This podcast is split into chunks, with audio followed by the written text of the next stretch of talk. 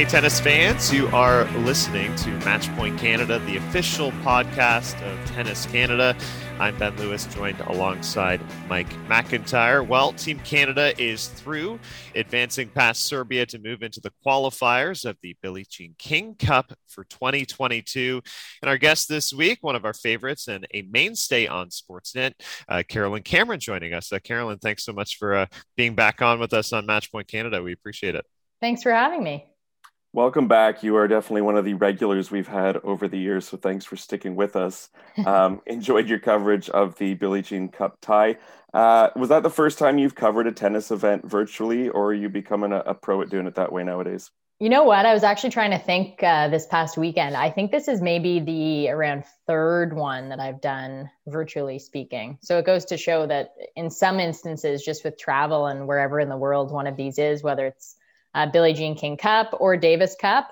Sometimes uh, we do not just in a pandemic uh, call it off tube or off the screen. I much prefer being there in person, and as you two both know, it's just it's so much better when you're in person and you can really get a feel and and see all the details of everything that's happening over the course, not just of the weekend, but the week leading up. But yeah, I guess strangely, I'm getting a little bit used to it. That's not good because you don't you don't catch all those moments that are behind the scenes that you don't just see on the TV feed, right? Um, I mean, you did a great job, regardless, of course. But I would imagine that yeah, that's much more challenging. Um, let's focus on the squad that was over there because it was a really interesting one. We had the kid leading the team, Leylah Annie Fernandez, along with three veterans who've really gone through a lot to come back to the tennis court. Between Sharon coming back from working broadcasting with you for a while, um, Carol Zhao and Rebecca Marino with injuries as well. Uh, on paper, it looked like a pretty straightforward result for this squad, but it was a little tighter than uh, than that would indicate, eh? Yeah, I was really impressed because, like, on paper, in terms of the rankings, Serbia was favored, especially on the singles side. And so for Leylah to get that first win, even a tough one in just what, two hours and 34 minutes on the opening day on Friday, and it's kind of like as you guys know a lot of leylah's matches they are kind of grinded out keep fighting get it's not going to be easy but you get there. So it, it's true and it's what i said on air is this entire weekend and every match wasn't as simple as the score might indicate. And then that's the same for rebecca's match on friday too even though it was a straight sets win she kind of kept getting herself in a little bit of trouble and then got herself out. And that's in a way a good thing because it shows that it was always on her racket all match long, which I firmly believe with her power and her serve. And she had 10 aces in that match. And then, of course, the I think we can say strange match on Saturday for Leylah, not just because it was a three setter and back and forth with the breaks in the third set or break points, especially in the third set, and then the lights going out when there's the fifth match point. So it was very bizarre. And it was really, I think, a grind is the best way to put this past weekend. And yet, and yet they get the sweep. So it's the result they wanted. It was just perhaps trickier than it appeared to get there. Yeah, that's a that's a good description, uh, especially in terms of the matches. Uh, as you mentioned, Leylah Fernandez played. Like looking at the first one, you probably felt like she didn't really quite have her best tennis in terms no. of consistency, and then still kind of finds a way to to get through. And uh, you know, I asked her after the second match, kind of navigating a situation where you know you're you want to close this match. You've had all these match point opportunities, then the lights go out. Like that's something I think mentally for a lot of players, like really weigh on your mind while you're waiting there. Like you want to get back out, you want to play this point. Well, what did you just make of her kind of ability to handle these pressure situations? She's she's 18 years old, and already it's like we were we were giving giving her the keys to this team in a sense, and and she delivered on both occasions. Yeah, that's kind of uh, a good example of why all of us are on this side of the business. Because in situations like that, I would just completely crumble. right. um, it was, yeah, like even she was serving for the match too, right? And you just, I mean, sure, she's the the top ranked Canadian and the top ranked singles player in the playoff, but you're right. Like she's still 18 years old and the pressure and the hopes are all on her. And in tennis, I think sometimes we forget and we need to remind ourselves that it's so rare to be playing in these team environments. So it does add not only extra pressure, but extra pressure that you wouldn't be used to. Because usually you're just playing for yourself and your literal team being your coach. Um, I, I was really impressed with how she handled it. And actually, calling the match with Patricia Hy-Boulais, when she was serving for it and then she got broken, it cut to commercial. And I said to Patricia, I'm like, based on how this match is going and how Leylah plays so well, kind of from behind or as the underdog, I could totally see her breaking to win this match. And it was also just kind of how the match was going and how that third set was going. So I don't think it really was a big surprise that she broke finally, eventually, after the six match points to win the match. Uh, and I don't think it's too surprising that she wasn't able to serve it out. It was it was such a big moment, and at the end of the day, she got it done. And and the confidence that this will give her moving forward, I think, is is so important and so imperative. And that's what Patricia Hy-Boulais was saying all weekend is a lot of times, and we can look no further than Vasek Pospisil, you can gain a lot of confidence from these international weekends where you're on a big stage, the pressure's on, you're playing top players, and you get it done. And the same can be said for Rebecca Marino and her sweep this weekend. Yeah, yeah, that's a that's a great point. I think um, heading into this tie with Serbia, we were looking back at least last year and probably what that win over Belinda Bencic would have done for Leylah Fernandez and her confidence. And you know, maybe we maybe we sometimes put aside these international competitions because if we're we're tracking rankings and and what mm-hmm. players are doing at tournaments, these don't count. But um, yeah, surely, um, you know, a, a, title in February at Monterrey, Now these big wins where she's leading Canada. Um, I, I, wonder if she's maybe due for a big clay court season, and we we haven't really seen like that big clay court swing yet for Leylah. Obviously, with breaks last year as well. Yeah, and with you know what's interesting about that too, just thinking of the clay court swing, we haven't seen a real true clay court season from Bianca either. And I even needed to kind of check myself in terms of just how much attention um, and perhaps lack of perspective we sometimes uh, have when we're talking about Bianca, even when we're thinking and seeing Leylah and oh, she's so young. And I mean, this is so new. Bianca is two years older than she is. Not much, right? It's them. like, what? Yeah, that's yeah, nothing. It's crazy. So it's mm-hmm. it just puts things in perspective. And with all the injuries for Bianca, I'm re- I'm just really excited for the clay court swing. I mean, right now I just need things to be excited about because of 2021, but yeah. hope hopefully it'll be good results from the Canadians it was really nice to see Bianca join you guys on the telecast. I mean, clearly she didn't have to do that, so that was yeah. really I thought well played on her part, and nice to see her still involved, even though she couldn't compete as she recovers from that injury sustained in Miami. But uh, nice little conversation between the two of you. For those who didn't catch it, could you bring our listeners up to speed on on what Bianca shared with you in terms of where she's at right now and, and what's the plan moving forward? Sure. Yeah. And I really appreciated and enjoyed that chat too, because I think just as anyone would at her age, she's maturing and she's learning along the way and she's very, um, she's reflective, uh, more so for her age than I think a lot of people, if I reflect back on myself at that age. So the chat was that she's getting healthy, she's feeling good, um, and she will be ready for the clay court swing. What she went into detail to explain is that as we all know, the fighter in her on court and never wanting to give up is one of kind of her superpowers, if you will. That's what makes her so good, but it also can work against her. And so she said that's kind of the internal fight, and her team's trying to help her. And she's now trying to realize is if you feel a little tweak and something starts getting more painful, like it did in the Miami Open final, of course you don't want to retire. You don't want to leave the final. You want to try and fight it out, but at what cost? Right? You could finish the match and not win. You could finish the match and win, but what does that mean for the months ahead? So that's where for her, she said she's just trying to find that balance in understanding her body and understanding, okay, maybe at times I do have to stop and realize that my body's trying to tell me something. So I just really appreciated that conversation because it, it just shows that she's understanding where she's at. It's not as simple as, yeah, I got injured. I had to, I had to retire from the match. It's okay this is something that I don't want to have keep happening, and I need to figure a way to work through it. And then we were talking about uh, Fernandez and just how highly uh, Bianca thinks of Leylah's game, especially for a tricky lefty. As she said, I think she said she whooped my ass in Australia. Was the direct quote? Was that? Yeah. Okay. Yeah. Um, no need to paraphrase there. Um, just at practice, and then just because it's renamed to the Billie Jean King Cup this year, I was asking her about her personal relationship with uh, Billie, and she said it's just been so great because she can just text her, and Billie will text her after matches, and it's not always just about tennis; it's just life advice. So I left that interview feeling enlightened and jealous. I um I I did enjoy the uh, the little side convo about Leylah Annie Fernandez, you know, because sometimes you can feel a little bit of um, you know, competition with a teammate in that sense, someone who's coming up who is, as you said, two years younger. Um, not that Leylah Annie Fernandez is trying to steal her thunder, but more so follow in her footsteps, I would say. The two of them, it seems, um, have a good sort of uh, repertoire rapport between them if they were hitting in, in Australia, like Bianca mentioned.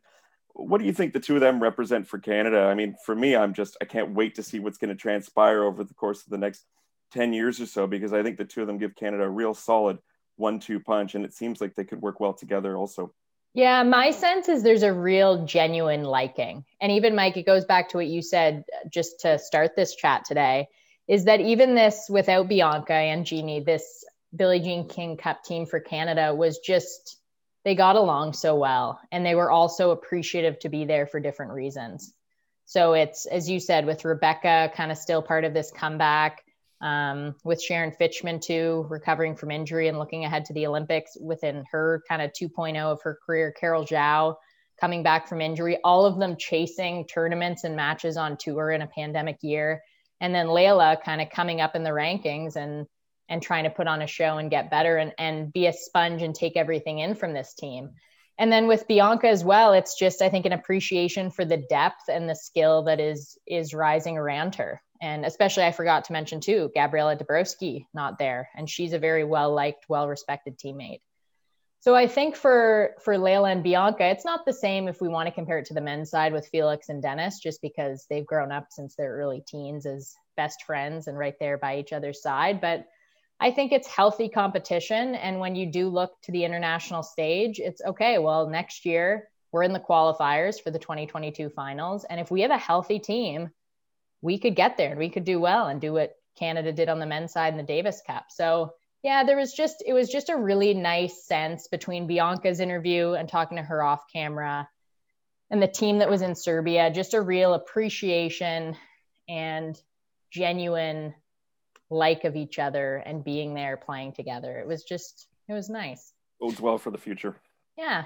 Yeah, certainly does. That that was basically the sense I got just in, in press as well with Rebecca Marino a great appreciation and sort of talking about how the group of the four of them all all had sort of their unique stories of of their different careers and different paths and, and being back. And you know for you you've covered rebecca marino i think uh, in the past just just for sportsnet. And of course we had the five year layoff um, and then we had an additional kind of year layoff where she, she missed 2020 as well and sort of the tail end of 2019 what can you maybe tell us just about Rebecca, I, I, mean, I, I always take a lot from any conversation that I have with Rebecca Marino, but I, I feel like you know her better as as a person um, more so than just a tennis player.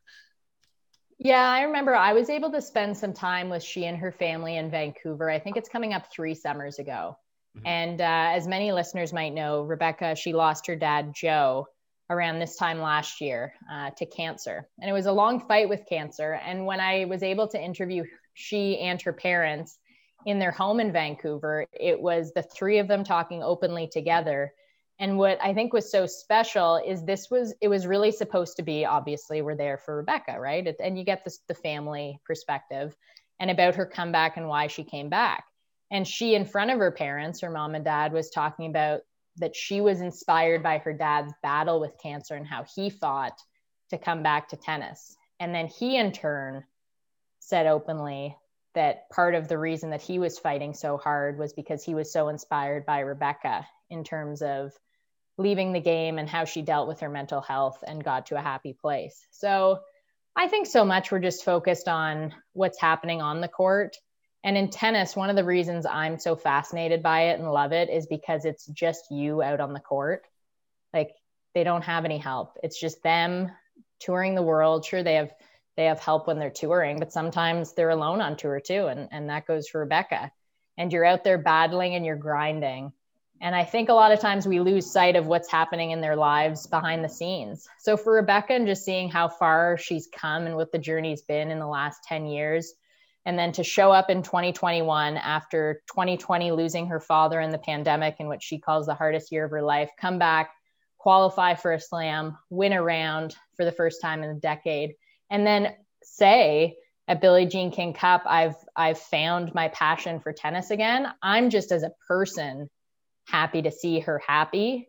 And then in turn it's just so great when you also on a weekend like that see her get the results. So she's just a very nice down to earth person who i mean like anyone should i just i just want the best for her and want her to be happy doing her job. You can't help but root for someone like that. Yeah yeah yeah so so inspiring and as you said like just being alone and and also with the covid restrictions i mean she was physically completely alone when she went out to not only qualify for the australian open but then take that next step and, and win around winning around at a major for the first time in nearly 10 years. Unbelievable. I, I found it um, curious actually the serbian captain afterwards discussing um, Canada's performance. And she specifically talked about how well Rebecca Marino played in that second rubber, um, of course, beating Nina Stojanovic in straight sets. I, I felt like Serbia was thinking, well, you know, Leylah is very, very tough. So we have to find an edge and maybe get this second rubber against Marino and maybe not quite prepare for just how well she is playing on the court. Where do you think maybe she's going to fit into the WTA landscape, maybe going forward this season? Because I, I feel like with her level right now, um, her ranking is not remotely reflective of that. She almost feels like a, a top 100 player to me right now. Totally. I think so. And so she's 230 in the world as we're recording this podcast. And that was her first top 100 win since September of 2018.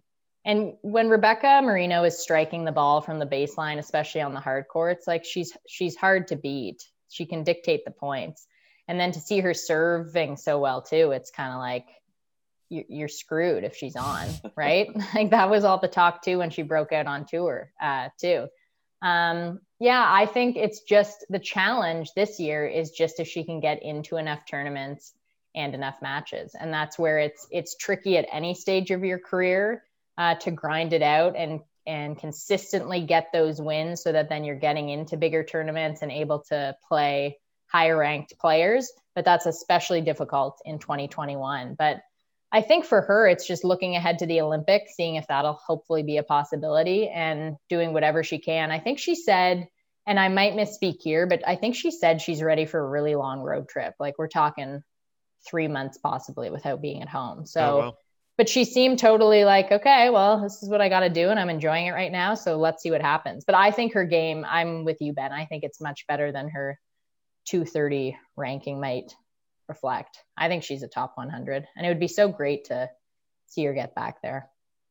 Carolyn, you've covered so many international events uh, with the Canadian squads over the past decade now, I want to say.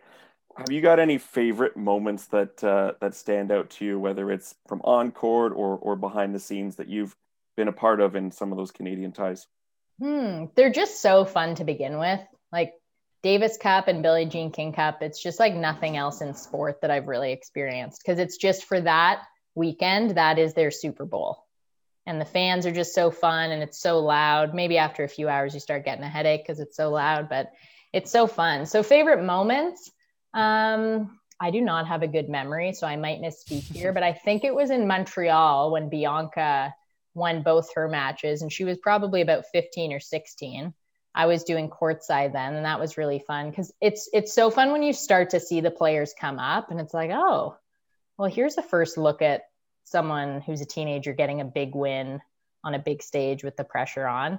Um, that was really cool. I I just really enjoy sorry, this probably isn't the best answer. I just really enjoy the weeks and the and getting to talk to the players and get to know them a little bit better and and just seeing the week play out and able to see them practice. It's just it's a different um, vibe than a tournament. And as a broadcaster, selfishly too, you just get more access. Yeah, no, absolutely. It's, it's like a tournament feel, right? And if you're, I'm trying to think of other sports, it's like going to a hockey tournament or the Memorial Cup or something like that. It's just, it's a different kind of fan also because it's yeah. behind their country. And you know, I've attended a couple of home ties in in Vancouver, and even though the crowd is smaller than what you'd get at say center court of you know the National Bank Open or, or a tournament of that size, it, it feels louder because they're just so yes. passionate about. If they're there, it's your most passionate tennis fans. Yeah, hardcores. Yep. That's what even Patricia and I were saying because the the Saturday broadcast started at 5 a.m. and it's like, gee, I wonder how many people will be watching. And I'm like, the hardcores will be watching. Yeah, 100%. Um, you know, you touched on this earlier, and obviously we highlighted the fact that Bianca wasn't here Gabby wasn't here. And I was just looking back to the 2019 run for Canada on the men's side in Davis Cup, just remembering that finals run and then trying to think of like, wow, what could this team do? I mean, they're already a capable team when you know the best Canadian singles player in the world isn't there and our best doubles player isn't there. So you have to start asking the question like how how good could this team realistically be in the coming years and and where could they maybe fit in amongst other tennis nations um, at the Billie Jean King Cup? Well, and it comes down to singles, right? And I think this is just a side note. I think that's in a way unfortunate. Like Patricia and I were talking about on the broadcast, we would both love to see similar to Davis Cup where the doubles has more importance. Right. I think it's kind of silly that it's either meaningless or it means everything. I think there kind of needs to be a balance. But that being said, it comes down to singles. So if you have Bianca, great. I mean, that feels like a lock, right? Regardless of who you're playing in the world. And then with Leylah, if assuming they're both healthy, I mean, she's in the top 100 now. She's probably going to climb into the top 150. You would have to think within the next year if she continues to go on the path at the rate she is. So, if you have two strong singles players within the top 50 and they both have that underlying fight mentality, I really like Toronto's or Toronto's. yeah, that's bad. Canada's chances. Um, and I think it's just very uh, reassuring, similar to the Davis Cup side, when you know that you also have the depth behind you. And I think for Bianca watching from afar this weekend, she's probably thinking, this is great. Like they're getting us back to this world stage without myself, without Genie, who's now 120 in the world. Um, so it's great to have that that depth behind you. But I think Canada could do very well and be amongst the top, what, maybe six, seven in the world. Mm-hmm, mm-hmm. Sp- speaking of Toronto's chance, I mean Canada's chances. Um, two big tournaments that Canada holds every year. Hey, one of them's in Toronto, and uh, just want to end by sort of getting your your gauge of. Uh, I mean, it's tough to say what things are going to look like in a few months, but right now they're not looking so hot in Ontario. Certainly, if the tournament was coming up in the next month or so, there's no way it would be happening. Have you got any vibe on you know what the chances are that we'll be able to get the band back together, so to speak, and, and have the uh, National Bank Open in, in both Montreal and Toronto in, in some sort of, you know, way, shape, or form. Yeah, I'll preface this by saying I have very little inside knowledge as to if it will happen or not. I do know that it's not a decision that can obviously be made August 1st or even in the middle of July. And I think that's the biggest issue is it's not a matter of how will COVID be come August it's how is COVID come perhaps the first week of June, because that's around the time the decision needs to be made. So I personally, and this is just my gut, I don't feel great about it just seeing the other events that have been canceled locally, whether that's the Grand Prix, whether which was just canceled, um, announced in the past week, or whether that was in, I believe it's June, the Canadian Open for golf. So when I see those international events getting canceled, and yes, uh, the National Bank Open has another month kind of bumper, um, I don't love the chances, especially based on how high the COVID numbers are, specifically in Ontario and growing across the country. So I have my fingers crossed, but it's not a Tennis Canada decision either. It's it's with the government.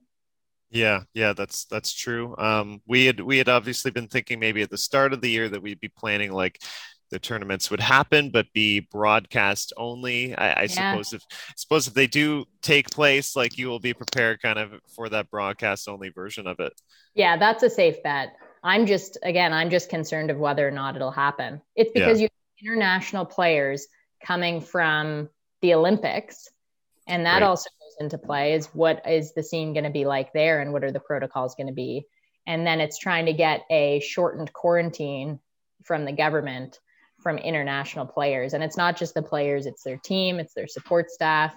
So there's a lot more to it than even simply, um, say, in the NHL, how the government shortened the uh, quarantine from 14 to 7 just for the trade deadline.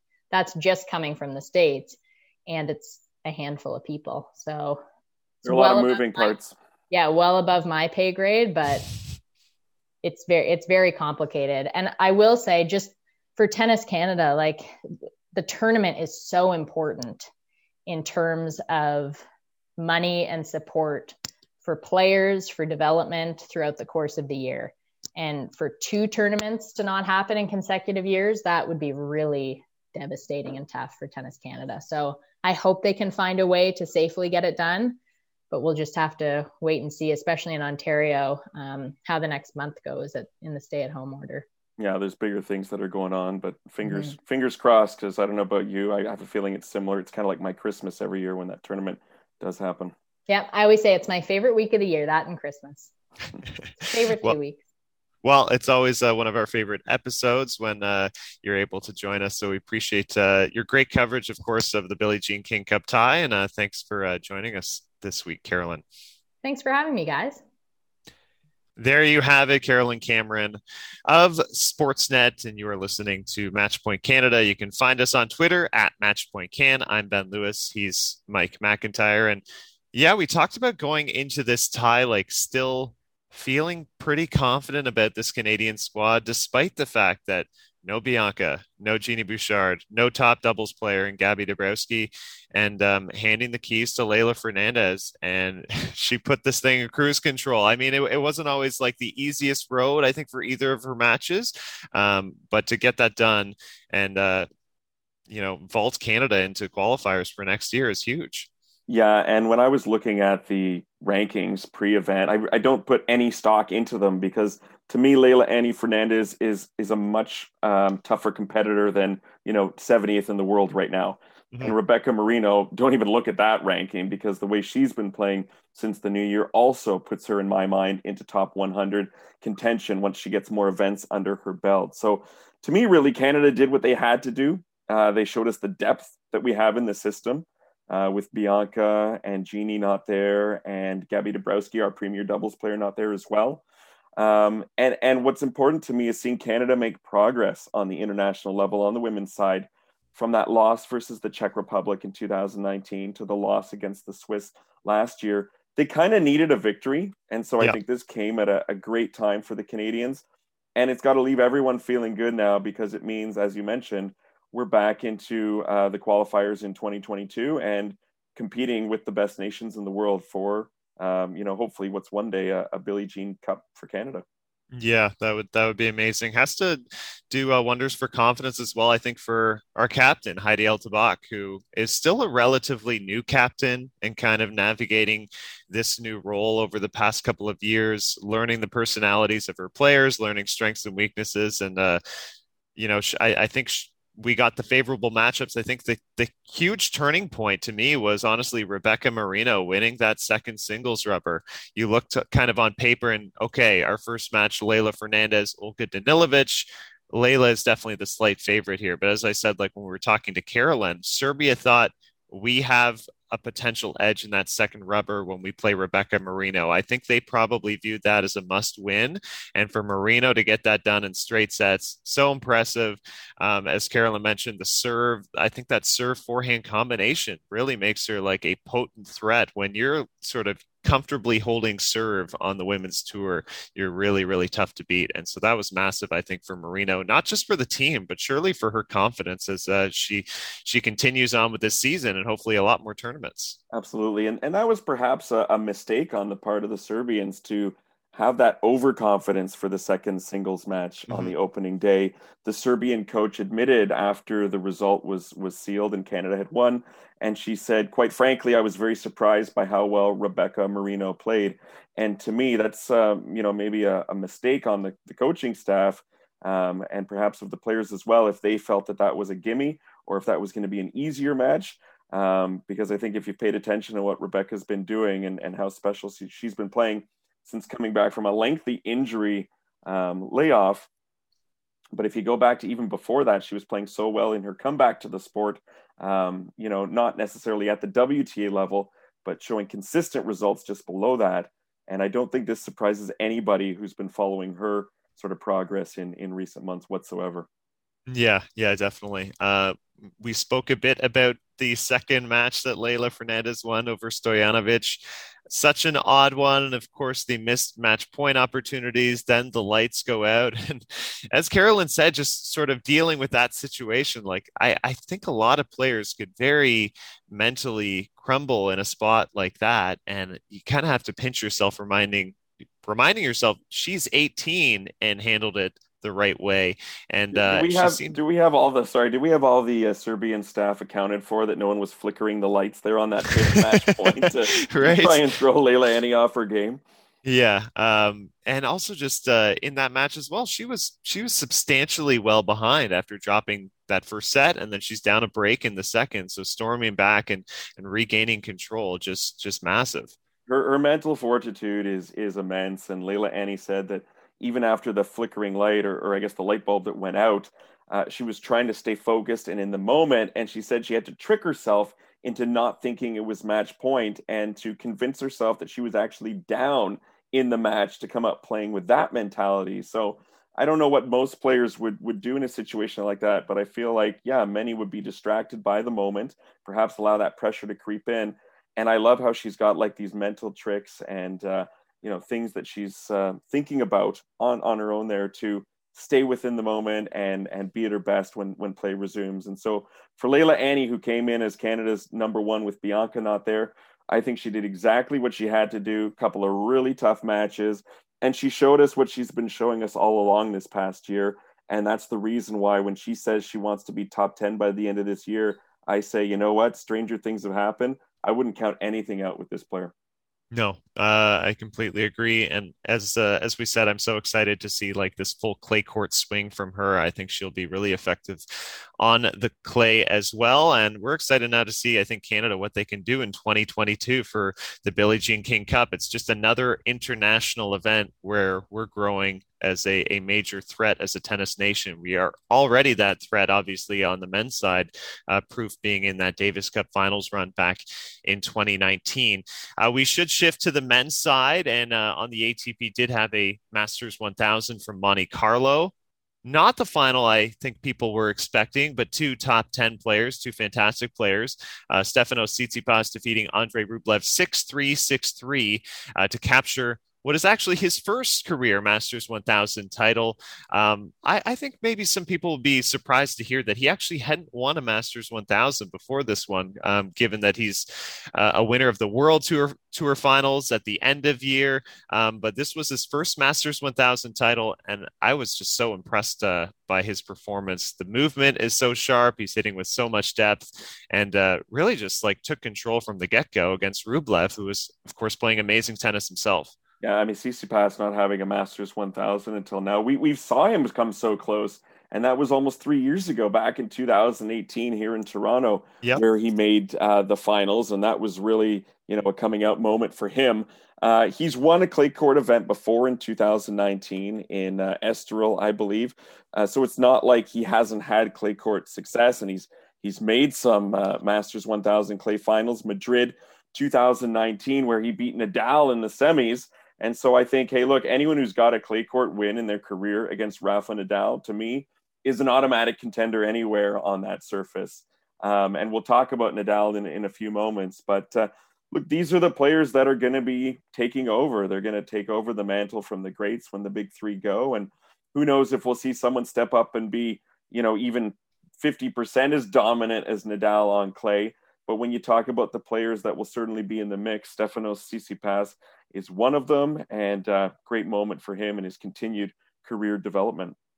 Yeah, I think I'm thinking back to a point that's kind of been made over the past couple of years of the big three sort of stronghold on on the ATP side. And what has definitely been changing in that stronghold is results at Masters 1000. So we're still seeing okay, we're still seeing Djokovic, Nadal, Federer, maybe it's been a couple years winning the Grand Slam titles, but Masters 1000s we are consistently seeing the the emergence of other top 10 players with uh, Thiem Medvedev, Tsitsipas, Rublev, um, all winning these big, big events. Rublev still waiting that that first Masters 1000 title. But uh, we'll we'll start on the Nadal side because Andre Rublev, as you said, now we have to take him very, very seriously as a clay court contender when you get a win over Rafael Nadal.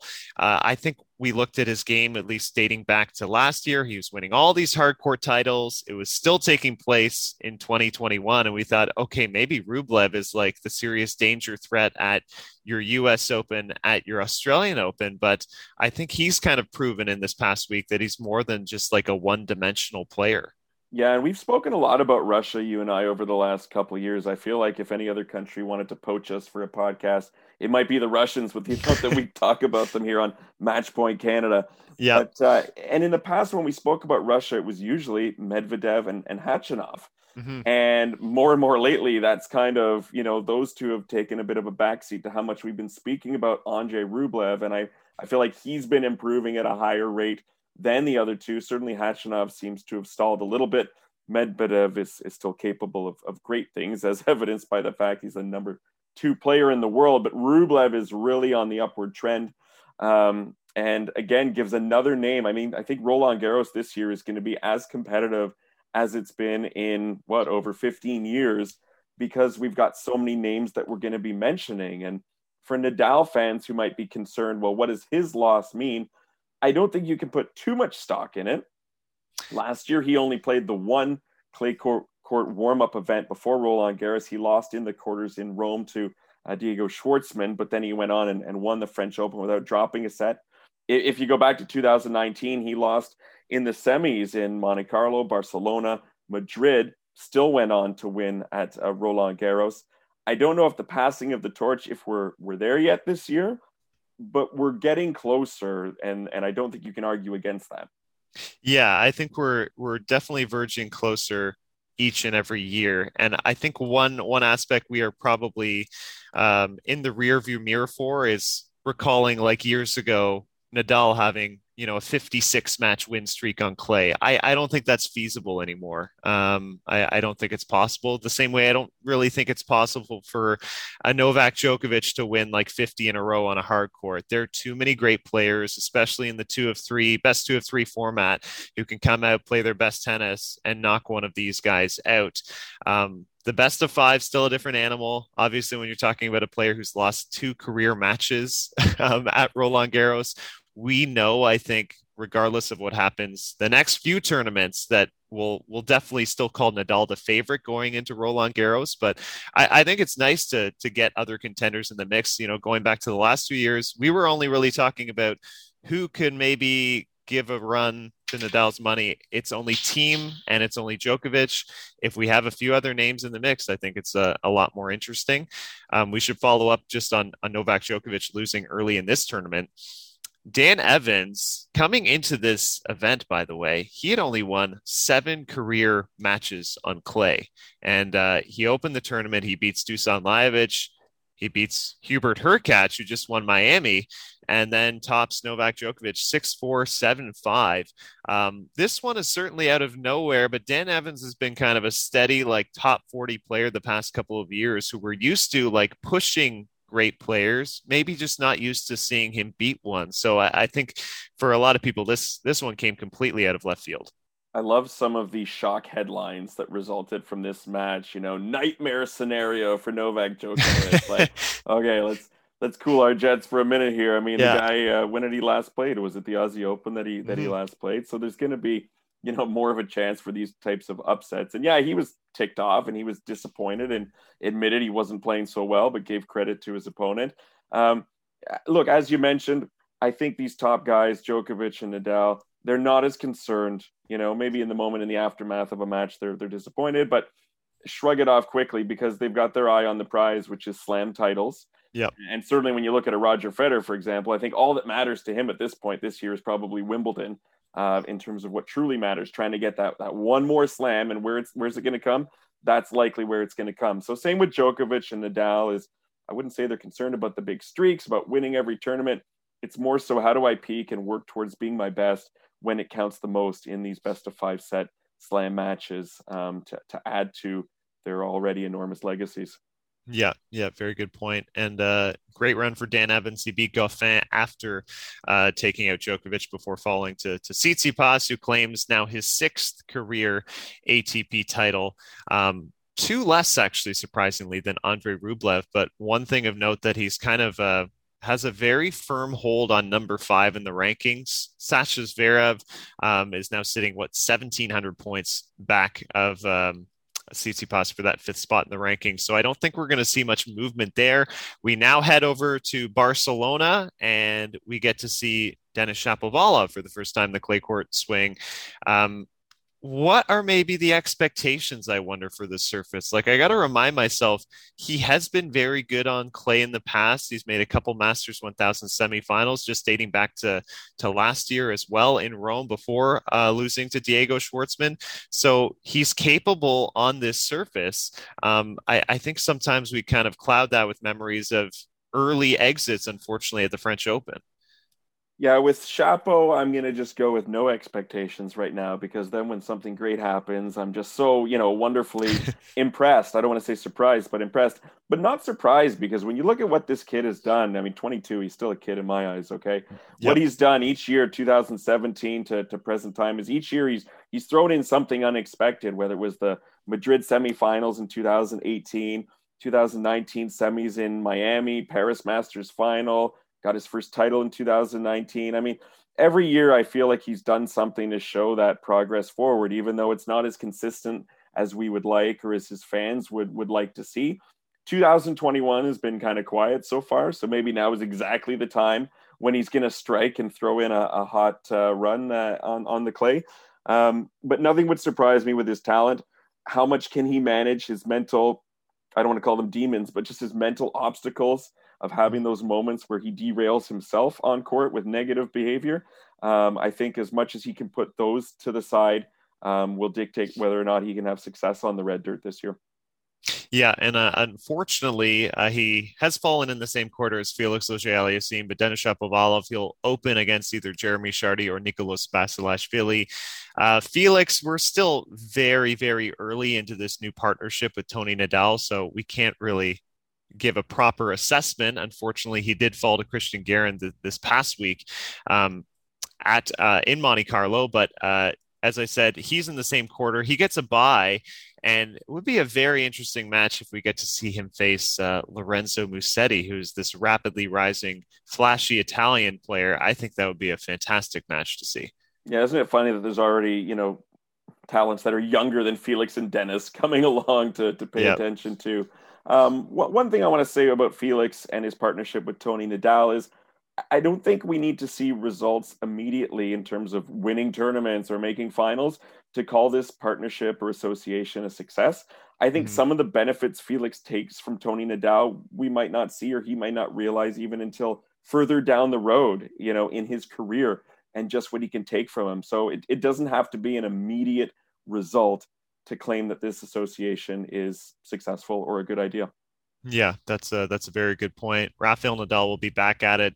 Uh, he's dominated this tournament in the past, home tournament in, in Barcelona. He'll be the number one seed, and uh, Stefanos Tsitsipas we'll see. I, I, think he plans to make a very quick turnaround. Uh, he is the number two seed uh, coming off that win in Monte Carlo. He will get a first round bye, so he should be okay uh, to travel and, and, continue the clay court season. Uh, just want to mention on the WTA side, we do have a WTA 500 coming up on clay, uh, which qualifying just wrapping up the Porsche Tennis Grand Prix. Uh, Ash Barty, the number one seed there, and Simona Halep, the number two. Obviously, she plays great clay court tennis as well. Uh, Mike, we wanted to wrap today. I mean, we don't really like speaking about politics on this uh, podcast, and I, I, don't think this is necessarily a political discussion, though. Um, we have new restrictions sweeping across Ontario in regards to COVID 19 and the virus, uh, which is kind of spiraling out of control, unfortunately. And uh, it was announced just this past Friday that outdoor leisure activities such as tennis, for example, among other things, uh, are going to be restricted moving forward uh, for the next few weeks, which is, I think, very like very devastating news to be honest. Don't take away our tennis. I mean, that was one of the few things that we could sort of safely do and not have to worry about over the course of the last year. And uh, I mean, look, for everyone, there's reasons you, you want to get outside. For me, it's wanting to get my kids out there. And my three kids are just taking an interest in tennis. My oldest is seven. I've got twins who are five years old future mixed doubles players, perhaps at Wimbledon or uh, the National Bank Open. We'll see. But they're getting into it, they're enjoying it. And with the tennis courts now, you know, not being able to do that, I, I am lucky that I've got space in the backyard, some concrete space. I've got the kids hitting into our hockey net actually with the rackets, and I've got just enough room. I mean, I sent you a video of me and my uh, my little guy yesterday having a little rally in the backyard, and he's loving it. But I feel for all the families that don't have that space whether it's here in Toronto or other parts of Ontario, other parts of the province, who don't have that luxury. So that if you take away things like their tennis court or their soccer field, what the heck are they supposed to do? And if you're going and doing those types of activities just with your family, not mixing with others, uh, I don't see, you know, the the reason why that can't still happen. Uh, I know for you, you play a lot of tournaments still, and, and you had quite a run going. How did you feel when you were still playing in those events? Did you ever feel that there was a, a huge risk, or what kind of things did you do to sort of keep yourself safe, even though you were out there playing tennis against others? I, I really didn't feel there was there was much of a risk at all. I was just kind of reflecting on a few of the tournaments I played last summer and and one uh, at a location called Adventure Valley, which is relatively near me, uh, off of Leslie and, and near Steeles, and it's it's kind of the equivalent of just walking into a park. Um, you know, the the greeter and organizer is masked as you get there and sign in, and then you're just sent to your tennis court uh, along with your partner. And and you know, tennis, of course, is like one of the most socially distant sports there is. So, uh, in terms of outdoor tournaments, I, I thought it was such a completely safe, simple uh, task that you could organize. You know, we didn't have a mass gathering of large people, kind of players hanging around, hanging out like all together. That was never the scenario. I could understand stopping indoor play. That made sense to me. But as long as you don't have these large, large contingent of people sort of gathering together, you're outdoors to me, fresh air, vitamin D right now is, is actually what's going to keep us healthy, boost our immune system. So I, I don't want to see that taken away. Uh, and at the same time, of course, we really want to get this virus under control. You don't want to see people who are doing the right things safely, getting outdoors for healthy exercise being punished. And I, I sort of feel like that's that's what's happening. Uh, and at least to me, just me personally, uh, before this shutdown, I played tennis, I think 12 over the past 14 days. So it's a major loss for me in my mornings. Well, try not to let yourself go completely, okay, Ben? But uh, for me, tennis uh, in the pandemic was actually healthier than tennis pre-pandemic. Uh, although I didn't get out too often with you know anyone my age to play, but when I did in the past, it would be okay. Let's play tennis, and then we'll go to the pub and have a few pints, which was actually right. doing my body probably worse than during the pandemic. Hey, let's play tennis uh, touch rackets and then go back to our respective homes you know? So mm-hmm. uh, it was actually doing me more good than than pre-pandemic. Um, definitely gonna miss it. Um, like i said i'm i'm making advantage of the space i have with my little ones. Uh, but i guess you and me and, and our long awaited uh, time on a tennis court together which we were hoping was going to happen this summer gonna have to wait a little bit longer, unfortunately. Yeah, I know. Again, we'll have to put a delay on that.